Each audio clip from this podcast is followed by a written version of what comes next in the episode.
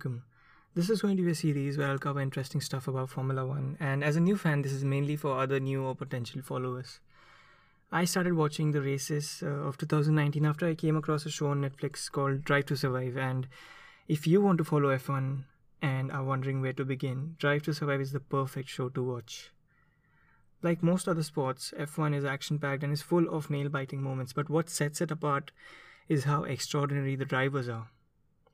These athletes go through such intense training outside their cars, and even while on track, their mind and body are under immense pressure. A driver can lose up to 2 kilos at the end of a race. That's crazy, right? The teams and the management behind them are even more impressive. To be able to organize such mind blowing events while they are moving all around the world through the year is truly unbelievable. Talking about the races, there are so many elements that can make every round unpredictable and thrilling. Tires, engines, strategy, track temp, and let's not forget the drivers themselves. Like great marathon runners, drivers maintain their pace during races. So if one driver has great pace at the beginning but loses rhythm by the second half of the race, another driver who's close enough and has had an improving pace or even a near constant pace will find an opportunity to attack and overtake the former driver. Marathon runners don't usually change their shoes while running a marathon. F1 drivers can. Well, not shoes, shoes, they change their tires. Let's talk about tires then, because this episode is about undercut and overcut which are strategies that F1 teams choose in order to gain track position after changing tires. Depending on the number of laps, the track condition, weather, and how well a driver is managing his first set of tires, any given team has to bring them in for a change in set of tires. Undercut and overcut are the answer to the question when to pit. Drivers while racing always have a feel for how their tires are doing. Fun fact there are sensors on the car's bodywork to scan tire temperature and pressure for their teams to support them with this judgment. As the cars are so fast in straight lines and also surprisingly around the corners, these tires take a lot of beating. They are built to take a beating and stick to the asphalt, but they eventually run out of life, and when that happens, drivers find it very difficult to drive, causing considerable loss in pace. So, older the set, slower and more difficult it is to drive on. In the current F1 era, there are mainly three types of tires the hard, the medium, and the soft compound tires. Soft compound tires are the fastest, but they are low on durability. Hard compound tires have the longest life, but less speed relatively.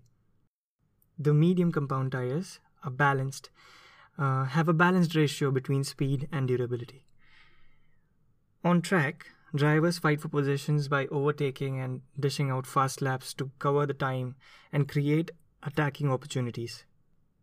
But when their tires cannot take it anymore, pit window comes into play.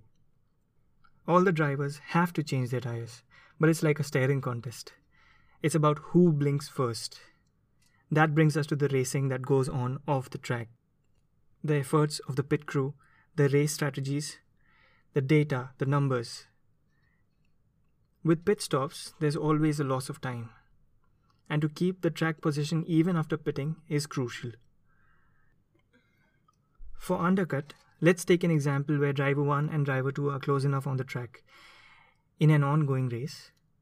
Both of them have not pitted and are reaching the limit of their tire life. Driver 2 is finding it difficult to get past driver 1, so he goes for a pit stop hoping that a fresher set of tires will give him the advantage to chase after driver 1 after pitting and even make an overtake that would have been difficult with older tires. With overcut, driver 2 waits for driver 1 to pit and stays out on the track with old, dying tires in a bid to increase the gap between himself and the rival car. So much that even on a fresher set of tires, driver 1 will find it difficult to regain track position that he had previously. With overcut against opponents, you react to the car immediately ahead or behind you. Take the example of Spain 2017 where Vettel and Hamilton were racing, and Vettel went a significant number of laps before pitting. And when he came out with a fresher set of tires, he was considerably close to Hamilton. You should watch that race. Undercut and overcut also happens between teammates. but the lead car always gets the better strategy.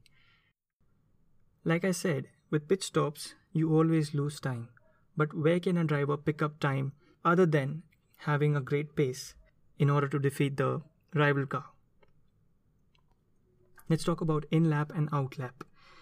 Both these terms are related to the pit stop, and in lap is when they are reaching the pit stop, and out lap is when they are leaving after they've changed their tires and they are rejoining the track again. Drivers usually choose hard braking before the pit lane line because the tires are anyway dead and they are about to be scrapped. So that's where they gain a lot of time. So they go very fast until they reach the pit, pit lane line and they brake hard. That's where they gain some time. A great outlap will be when the driver reacts quickly to when the team is done changing his tires and he takes off perfectly onto the track again. Pit lanes are usually parallel to the starting grid, but sometimes where and how the pit exit opens affects a driver's charge back onto the track. If we take Bahrain for example, the rejoining is relatively dangerous.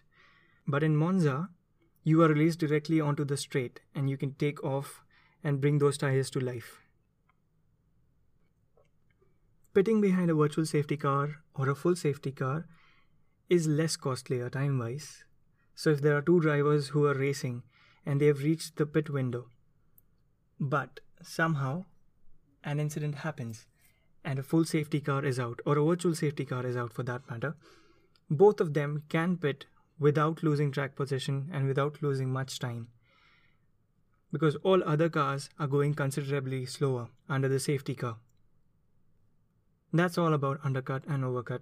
I'll be back with another episode. Until then, Keep breathing, keep smiling, and keep racing.